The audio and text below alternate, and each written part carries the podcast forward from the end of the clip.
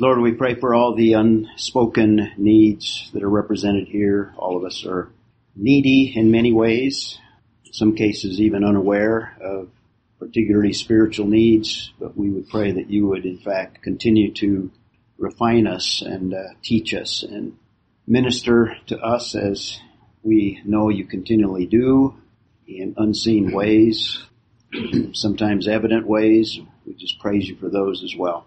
And this morning, as we look into your word, that it will come alive to us as it is intended, that we might be illumined to understand what what you have for each of us individually this morning, and in that, that we may be better equipped to reach a lost world.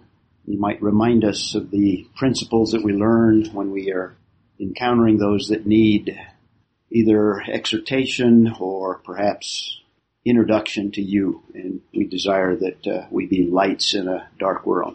So we pray all these things in Jesus' name. Amen. So happy Father's Day to all you all of fathers. You who are fathers and all of you who had a father. Yeah. So that includes everybody, right? That includes everybody. And yeah. Everybody who has a Heavenly Father. So that's everybody. That's everybody. Hey. Great. Well, this morning, we want to get back into the book of Romans. And last time I gave you an overview or something of a review of chapters one through seven. And this morning we'll get back to our sentence by sentence exposition. We mentioned Paul's writing to a particular group of people. In fact, several churches. It's in the plural when he addresses them in chapter one.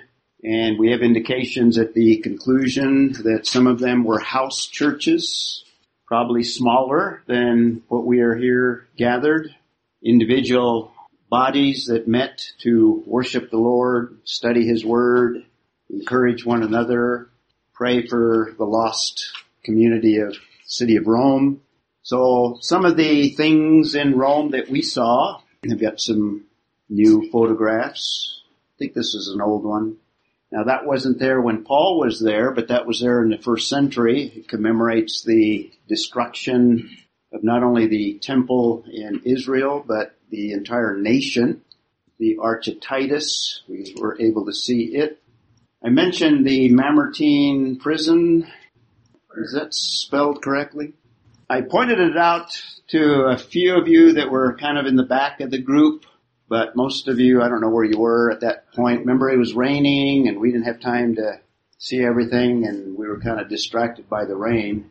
But in the background, further in the back there, is the Temple of Saturn. Remember that? You saw that in the distance as well, so it's very close there. In fact, just below the tip of the arrow is a little, not a sign, but lettering that identifies it as the Mamertine prison. That's where Paul basically, by tradition at least, spent his last days. Now, this is the second imprisonment. This is not the one that's recorded in the book of Acts, but later. He refers to it in Second Timothy and, in fact, anticipates his death, essentially. And perhaps that's where he spent the last days. And if you remember, this is on the walkway leaving the uh, Roman Forum. Do you remember that spot? And if you looked in that direction, you would have been able to see it. In fact, is that the cross on it? Yep. Is that the yeah, and it's probably lower down below. But the structure that you see is much later, much later. Obviously, a place where persecution took place. Church in the first century was persecuted, particularly after Paul writes the book of Romans. He writes the book of Romans in the third missionary journey. And there's the Arch of Titus at the top of the slide there. Give you a perspective. So Paul is writing to believers, and there are believers in Rome today. Some of them we brought back to Albuquerque. Mm-hmm. Some of them we brought back with us, and some of them are even here. So anyway, uh, Paul is writing to believers, not much different than, as was mentioned, our condition in terms of spiritual things and in terms of our nature, and even in terms of some things that we experience here and now today. So we're looking at somewhat the heart of the book of Romans. We've looked at a portion that deals with Paul showing that all humanity has a need and stand condemned before a holy God. The solution to that is justification, a theological term that Paul uses, so we define that. Includes the forgiveness of sins, a negative. In fact, where's Linda, our mathematician? But he doesn't leave us at zero, she always says. There's also a positive to justification. Justification includes the declaring of righteousness. So we are given a standing before God in complete righteousness. Now, we're not granted righteousness. That's a slow process that we call sanctification, where we grow to be more and more Christ-like. And in that growth, we are conformed more and more to His image, and that's the passage that we are in. In fact, in the center of it, we're in chapter seven. So after justification, we have sanctification that has three parts. We've seen several of the principles. I reviewed them last week in chapter six. Principles continue, but the emphasis shifts from principles to problems that we will encounter in growing as believers. We're going to deal with one of them in the passage that we're looking at this morning. And after he lays out these problems, he gives the solution, and using P to alliterate, there's power available to overcome not only the problems, but all of the issues in spiritual growth. So we've looked at the principles. We're in the middle of looking at the problems. First one is, and this is a natural tendency, not only in the first century, not only was it a natural tendency amongst converts from Judaism in terms of the Mosaic law, this was certainly the main issue. All the way going back, if you remember in the book of Acts, this was a problem that the church had very early. And in Acts chapter fifteen, they had to assemble a church council to deal with the issue. Uh, what's the relationship between a new believer or an old believer and the law? What's the relationship between a believer, whether Jewish or non-Jewish, and the Mosaic law? So he's dealing with that in chapter seven. That was Acts fifteen or seventeen? Acts fifteen, Jerusalem Council. So all the way back to then, in fact, even before that, because that's the reason they had the council, is to resolve this issue. What do we do now? Now that we're getting these Gentiles coming into the body of Christ, are we to circumcise them? Are we to make them obey the law? What's this relationship? But things don't change even over two thousand years. We still have a problem with the issue of law. And in fact, I'd like to start the whole study dealing with distortions of the law that you will recognize that exist within the church and in and outside of the church today. So we'll deal with that. And if you notice on your outline sheet, I've got an outline within an outline. Sometimes I put an outline within the passage or exegetical outline. But the issue is that in dealing with sanctification, the law cannot sanctify. There's no power available. God did not build anything into the law that is capable of sanctifying us. Even though our nature and our inclination is to try to go back to the law. And I'll give you some ways that we try to do that in our culture. In uh, the first century, it was a matter of the Jews imposing the Mosaic law on the Gentiles. And the Jerusalem Council said, no, that's not what we are to do. And Romans chapter six explained why that that is not the case. So we'll remind you of that as well. So the law cannot sanctify, verses one through twelve, because we're released from the law. Now this is a very important concept. You need to keep in mind what we looked at in chapter six, and even before that, we have been released. Paul uses an analogy of marriage. When one of the marriage partners dies, then that essentially dissolves the marriage, and that frees the surviving partner It frees them. If they want to remarry, they can commit to a new spouse, or they may remain single. The analogy that Paul makes is, we have experienced a death in Christ. Chapter six, when Christ died on the cross and we received Christ, it's the same as if we died on the cross with Christ. Now, we didn't die for our sins, but a real death, a real identification. Paul uses the word baptism. So we had to kind of explain that because we have a lot of confusing ideas in our culture what that means. But essentially, it's uniting with Christ, joining, identifying, so that when he died on the cross, it was as if we died with him. And not only that, we were buried with him, Romans six says as well. And we were raised with Christ. And that baptism joins us through the Holy Spirit to Christ in an intimate union. So we died, and in that death, we died to sin. We also died to the law. We're no longer under law, and now we are married to another. We have a new relationship with Christ.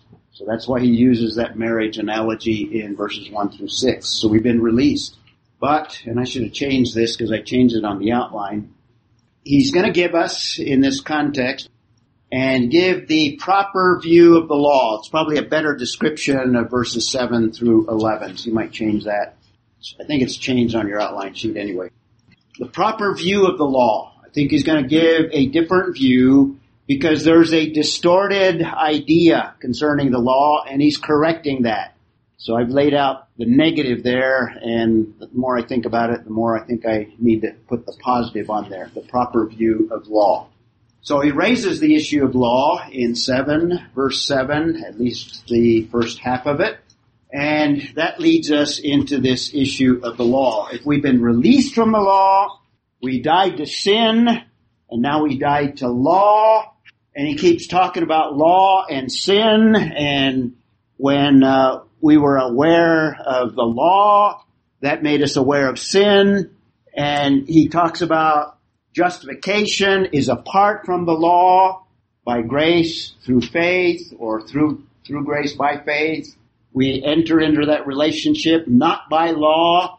So all the way up to now, we've kind of had a negative impression about law.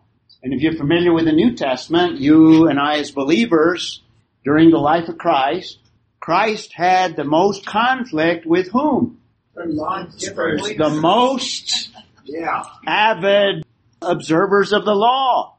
So I think we as believers often come away with the impression there must be something wrong with the law. And then if that's not enough, then we have all these associated misunderstanding concerning what is the nature of the law. And what Paul is doing in this passage is giving a proper view or proper perspective, proper understanding of the law. And before we get into the details, let me lay out some of the confusion that exists among the church concerning law in general and the Mosaic law in specific. There is what is called antinomianism. Now it's in your, it's on your outline. Antinomianism, as the word indicates, break it down, and somebody break it down for me. Anti is what? Yes. Against. It usually means like name. Okay, against something, and what's nomianism or nomos? It has to do with name. No, no, no. no. Nomos is no. Nomos is law. Yep. The word nomos is law. Remember we did a word study on it? So anti-lawism is a an approach or a belief system that negates or tries to do away with or undermines or gets rid of law. Now, in the Christian viewpoint, some take the writings of Paul. In fact, Paul was accused of antinomianism. The word is not used in uh, the book of Acts. But basically, what was the accusation when he was arrested? Uh, doing away with the, the law. Defiled the law. Yeah. He was basically accused of antinomianism. In other words, away from the law. Now, the way it creeps into the church is a misunderstanding of what Paul has said. We're no longer under law, and all of the things that he said so far, in other words, is the law somehow tainted with sin? Is there a problem with the law? God has done away with it. It must be bad. So you have the attitude, well, to be free, you have to get rid of law. That's antinomianism. That's unbiblical. Okay? Now, the other extreme is legalism. Mm-hmm. That's the other extreme. And this is prevalent in the church today as well. And you could summarize legalism, true legalism, is not putting the law in a high position as such, but using the law in order to, in some way, please God. In other words, doing all these things in order to gain favor before God.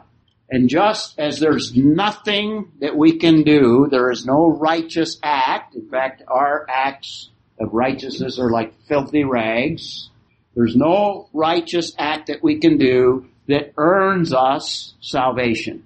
So also, what the point that Paul is making, there are no righteous acts that we can do that's going to sanctify us as well. It's all by faith, and it's through a new means. It's by grace as well. We're going to see that as we get further into the passage. So we don't use the law. We don't turn Christianity now into a set of do's and don'ts that uh, we do the minimum of them, and now we can check each box off. Okay, I've done this. I have a list of five things. If I do all these five things, God is going to be pleased. Well, what about the six hundred thirteen other commandments? The Old Testament, and what about all of the hundreds of commandments in the New Testament? Can you have all the boxes checked? Well, we fall short. So legalism leads us to frustration and leads us to a point of what Paul's going to say at the end of Romans seven, oh, wretched man that I am, I can't, can't do anything to please God. And that's true, but that's not the means that he has designed for us to be sanctified. Maddie. Okay, just one thing. So you're right, I think legalism has the possibility to lead us to frustration, mm-hmm. or it has the possibility to lead us to, to pride, to hypocrisy, or and pride. Yeah, and pride, mm-hmm. exactly. exactly. So the Pharisees um, made all of these rules, but then they found loopholes, which is what right. Jesus mm-hmm. really nailed them on. Exactly, so, very good. Right, so we have two extremes that we can go to. With legalism. With legalism, mm-hmm. yeah. Exactly, very so, good. I appreciate Maddie because she uh, she was born in Berea and has moved to Albuquerque. Legalism. I want you to know that I earned forty more brownie points last week than you did. Oh, she did, huh? Yeah. Okay, so there's legalism. The third one you, you may not have heard of, but I mention it because in some circles and in some ways the unbelieving culture uses this against Christianity. Because of some that have led in this somewhat of a movement. Theonomism. Anyone heard of that? Theonomy? Theonomism? Are these people that believe that we need to bring the kingdom now and by yeah, obeying dominion theology? Dominion theology uh, is kind of an offshoot of it, but theonomy per se is isolated to a few very conservative believers, by the way, that believe, as Bill is mentioning, that the Mosaic Law obviously is inspired and inerrant and uh, universal and applicable today, and that governments should impose this on society. So believers should be working through legislatures, et cetera, lawmakers, to include Mosaic stipulations in the laws of our culture. That's theonomism. Now you can break it down as well. Theos is what? God. God. So it has to do with God or theology or theological issues. And we have namas again. So God's law imposed upon culture. Theonomy. And there's a few names. I don't know if you've ever heard of Rushdoony, R J Rushdoony. He's somewhat the father of this idea. And some people accuse the moral majority, remember that in the past, of being theonomistic, I guess you could say, I think it's a misperception and a false accusation, but some in the culture have associated with some of these extremes, and this is an extreme view, with Christianity more broadly. So I just want to make you aware of theonomism. Seems that whenever Christians speak out against something, immediately you're accused mm-hmm. of that. Yes. Whether it's abortion, whether it's mm-hmm. a gender issue. Right. Don't impose your morality on me. Right. There and you so, go. Mm-hmm. Or another way to look at it would be Sharia law. Yeah, that's yeah. the other that's the other side. Yeah. Right. When, like on antinomianism against the law, like there's a moral law, there's a ceremonial law, how, how do you shift that? We're going to try and sort that out. Very good question. Yeah, we're going to try and sort that out. I don't know how successful, you'll have to tell me, but okay. I'm just laying out the confusion first before we try to answer the issue. There's Christian distortions as well. Now, I would look at the other ones in a, in a broader way in terms of culture itself. There are antinomians outside of the church. There are legalists outside of the believing body, at least, religious people. And theonomists, there are some unbelievers that would support that idea as well. Interesting. But there are Christian distortions that include all of those. All of the above, as I've already illustrated to some in some extent. So there are some that say, well, we're not under law, so you can do away with the Mosaic law. In fact, a well-known, I guess you'd have to classify him as a Bible teacher or at least a pastor, that unfortunately some in this church are following. I'm, you want me to name names? I, I should name names? Yeah, you should name names. Oh, okay. Andy Stanley. In fact, I've got uh, an article I passed out several months ago if you're interested in it. It's a critique of his latest book, or I don't know if it's his latest, but a prominent book where he essentially advocates tearing out the Old Testament from your Bible. Now, not in exactly those words, but that's the essence of what he is basically teaching. We're under grace. We're not under law. Get rid of law. Get rid of the Old Testament. And focus on what we have in Christ now, et cetera. That's what he proposes in his book. And that possibly could be an outworking of her dispensationalism. Could be. Where we're in the dispensation of grace now, and mm-hmm. the Old Testament represents the dispensation of law, therefore the Old Testament is unnecessary. But he forgets right. that the early church, their scriptures were the, the Old, Old Testament. Testament. Yeah, and not only that, but he forgets what Paul is saying in Romans chapter seven, the passage that we're in today. In fact, since Maddie brings that up, look at verse twelve. This is kind of the conclusion of the of the paragraph. Somebody read verse twelve. Therefore, the law is holy and just. Okay. Therefore, in other words, here's my conclusion. The law is holy, the commandment is holy and righteous. And what was the last word? Good? Good. That's the conclusion. The problem is not with the law. The law was not designed to sanctify. In fact, the law was not designed to sanctify Israel in the Old Testament. That's the mistake of the Pharisees. That's a distortion of the law. Connie. But in a way, the law did sanctify them. When the use of location is said, yep. that was one thing that yes. as a culture set from the other. Right. But it earned no merit before God. Okay? And that's the point. Bill. So then how does a bigger view of the law, just stepping back and for the world period, fit in with these? And I'm thinking specifically, Doctor Dubaum, Christ is the end of the law for all who believe. Yep. But for Jewish people and Gentiles. Yeah. Period. We're getting there. Okay. We're moving in that direction. Brush your fences. All right. I have to hold both of you guys back a little bit. Okay, antinomic, we're still with the confusion. We also have a misuse, which in some cases is legalism, a misuse of the law. A lot of believers observe the Sabbath Sunday. on a Sunday. So already they're bending the law. They're bending the law, and they observe it on a Sunday. But there are some, like Seventh-day Adventists, that observe the Sabbath on Shabbat, on on the Sabbath. But they still ignite a fire, driving their car somebody with a spark and a combustion engine to get somewhere. Yep. Or they that's, still heat their homes or cook food. Yep. That's not... That that's, is yeah. Law. Well, it's an interpretation of the law. Ignite yeah. a fire on the Sabbath. Tithing, how many churches not only expect, but teach and advocate tithing? That's that's from the law. There's nothing in the New Testament that supports the idea of tithing. In fact, if you want to tithe, you need to give everything. That's a New Testament standard. New Testament standard at all. Yep. Okay. So your tithe is not complete unless you give all of it. So these are a misuse of the law.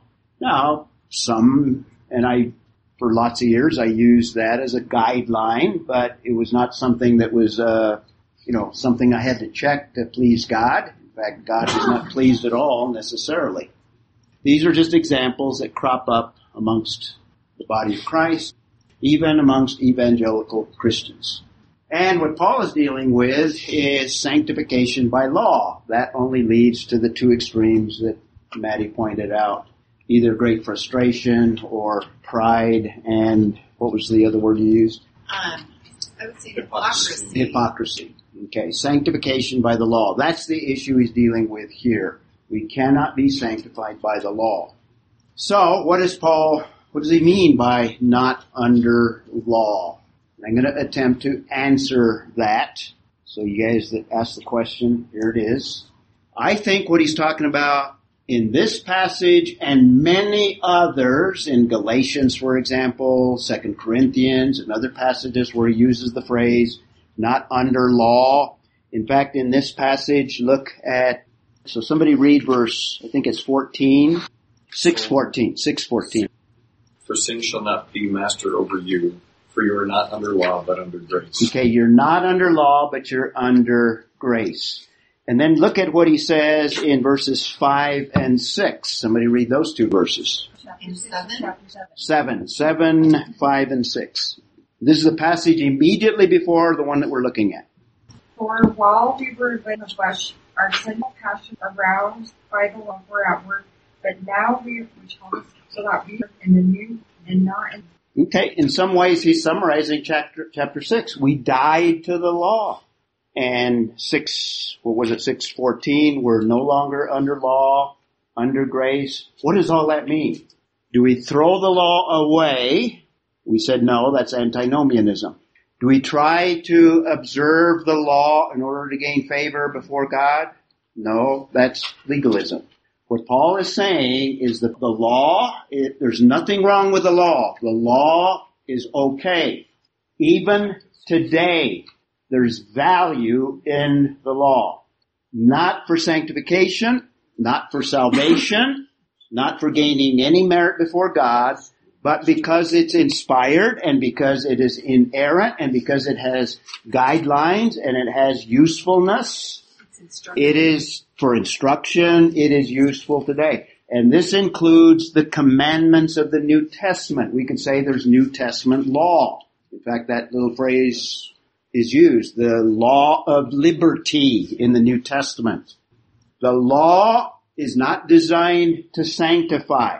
The law is a revelation of the standard, and therefore what Paul says, the use of the law is to condemn us, to show us how far short we fall in terms of God's standards. And it does give us some guidance in terms of what is correct living. In other words, what is pleasing to God, but we don't use it to earn anything from Him. We use it as a means of a light, a path that God can give. So the balance that Paul gives here, what shall we say then? Is the law sin? And the emphatic answer is, may it never be. In other words, absolutely not. Or you might more uh, liberally, I guess, in, interpret it. Are you insane? In other words, this is a crazy idea. And then he goes, now he's going to give the purpose of the law, seven b through eight. On the contrary, the problem is not with the law. That's not the problem. So, just to remind you, I'm not going to go into detail. When, before we went to Israel, we went over all of these passages. We read them all. I'm just going to do a quick review of them. If you want them all, they're on the other sheet. In fact, the one I passed out last week, there's some extras over there that gives you the value of the law. And if you look at it from the Old Testament, Psalm nineteen, seven through nine, is probably the strongest statement in all of Scripture on the inerrancy of Scripture and inerrancy of the law. It is elevated by the writer, by Isaiah, in Isaiah forty, forty-two, twenty-one. It's priceless. He takes the, the psalmist takes the most expensive uh, gold and silver and jewels. It's more priceless than anything that you can imagine. Psalm one nineteen, seventy-two as well. Psalm nineteen ten. It is purifying. This is a proper view of the law and not just an Old Testament view. This is the proper view of the law. It is comprehensive. It touches on every area of life. Deuteronomy six. It's a blessing. The law is a blessing. God intended it as a blessing. It's good. Psalm one nineteen. And, and these are just representative passages. There are several in Psalm one nineteen, fourteen through eighteen, verse twenty-three. You could add others on there. It is remembered all the way to the end of the book, or the Old Testament. Malachi four four, the second to the last verse of the Old Testament, speaks of the value of the law. So that's the value in the New Testament. But by the new, by the time of the New Testament, the law was made an idol. And that's one of the problems that Jesus addresses. In the New Testament, in the life of Christ, law becomes externalized. God designed it to deal with the internal as well. So as long as you could meet the surface level of the law, then in your mind you thought, oh, I'm okay as a Jew. That's Pharisaism. It also led to legalism in the first century, another issue that Christ addressed. Those are distortions of the law. But the law has great value from God's perspective and from a godly and a biblical perspective, as those other verses indicated. But the law is fulfilled in Christ. And Jesus confronted Jewish distortions and basically claimed in Matthew chapter five, seventeen and eighteen, he's the fulfillment of the law. The law became a yoke because they tried to use it to please God. And we looked at those verses. But Romans six and seven, we are living in a new dispensation. This is the key. The law, in fact, when we speak of new covenant, implies what? Old covenant. Old covenant is no longer applicable. That's Hebrews. Book of Hebrews as well. This is the whole point of the book of Hebrews, but it's also Romans six and seven. And what we mean is we are living in a different dispensation. If that word doesn't offend you, it's a good word. We're living in a different era, a different time frame. We're living in a time frame where God is dealing more by grace, not that grace didn't exist in the Old Testament. Everything in the Old Testament is by grace as well. But he has set up a new era. We're not under law. We're not under the Mosaic covenant. The covenant is a legal document that was binding to Israel. Does that make sense? Israel was bound by and regulated by the law, the Mosaic Code, the Mosaic Law. But in the New Testament, we are not under that code. So does that mean we can murder? Does that mean we can steal? Does that mean we can commit adultery? No, because nine of the Ten Commandments are reissued in the New Testament. So we have commandments in the New Testament. But we don't use those commandments to earn merit before God. That's legalism. We use them because it's not good to mur- murder. It's not good to steal. It's not good to commit adultery, et cetera. So they're guidelines and they're, they're revelation of God's standard that are still good today. But in terms of earning anything before God, that's not the design of the law. That's why we have the Holy Spirit to give us the power, and we'll see that in Romans eight, to live out the law. So I don't know if you're going to say this, Bill, but Paul later speaks in Romans chapter twelve yes. that love is does no harm to its neighbor, therefore love is the fulfillment of the law. Yes. And so we live by love, and yes. that's what Jesus pulled out right. from those six hundred thirteen commands. Yes. That yep. we're to love God and love our neighbor. Yeah. And in the power of the Holy Spirit, we will obey the law. Now, some of the law has been set aside, some of those stipulations, like Sabbath worship, but other aspects, particularly those that have more moral implications with them, are part of who of what we observe in the power of the Holy Spirit. That's Romans eight. Mm-hmm. So I was just thinking, looking back at Theonomianism, it misses the context of the Mosaic covenant, that it was given to the specific people, Israel, yes, yes. at a specific time. Yeah. We have today, let me ask you a question. Did the Old Testament saints have the power of the Holy Spirit like we have it today? Mm-hmm. No. We have something more than they had, and that is the means by which we regulate or live the Christian life in the power of the Holy Spirit. Did they, did the Old Testament saints have the baptism of the Holy Spirit? Nope. No. That's new. That's radical. That's totally unknown in the Old Testament. The baptism of the Holy Spirit, the indwelling presence of the Holy Spirit, the power of the Holy Spirit. The law had its place and has its value and has its value today. But it's not intended, and it's not for the purpose of sanctifying or gaining or merit redeeming. Before God. The law could not redeem. Could not redeem. It could not sanctify. Mm-hmm. It could not glorify. Was there regeneration in the Old Testament? Yes, yes. There was regeneration, but it was, it was, yeah, but it was not in the same way as we have more aspects to redemption in our culture. In terms of looking, looking forward, mm-hmm. there was this idea. Right. Abraham trusted God. Yeah, I think David was fully regenerated as well as many others as well. It was credited to him as righteousness. righteousness. And that's Abraham as well. To what right. Messiah would do. Yep. So it wasn't, in God's eyes, it was complete, but it wasn't yep. yet. It, now, it was, th- but it wasn't. Yep. Here's okay. uh, in the book of Acts, chapter fifteen, twenty, uh, twenty-eight. Uh, this, Go ahead. This letter, it says, for it seemed good to us, to the Holy Spirit to us. They have therefore sent Judas and Silas, who themselves will tell you the same things by word of mouth. For it seemed good to the Holy Spirit to us, remember he's talking to Gentiles who became Christians, to lay on a, on you no greater burden than these requirements, that you abstain from what has been sacrificed to idol and from blood, and from what has been strangled, and from sexual immorality. If you keep yourselves from these, you'll do well. Farewell. Yep. So, well, let's see now. Uh, what about eating pork? I don't see, it nope. appears to me that if you want to eat pork, it's okay. Uh, and, uh, well, oh, so you've got to keep all the, the Jewish holidays. Nope. Mention those. Nope. No, and what you have there is a list of only those things that would have been very offensive to somebody that came out of a Jewish background.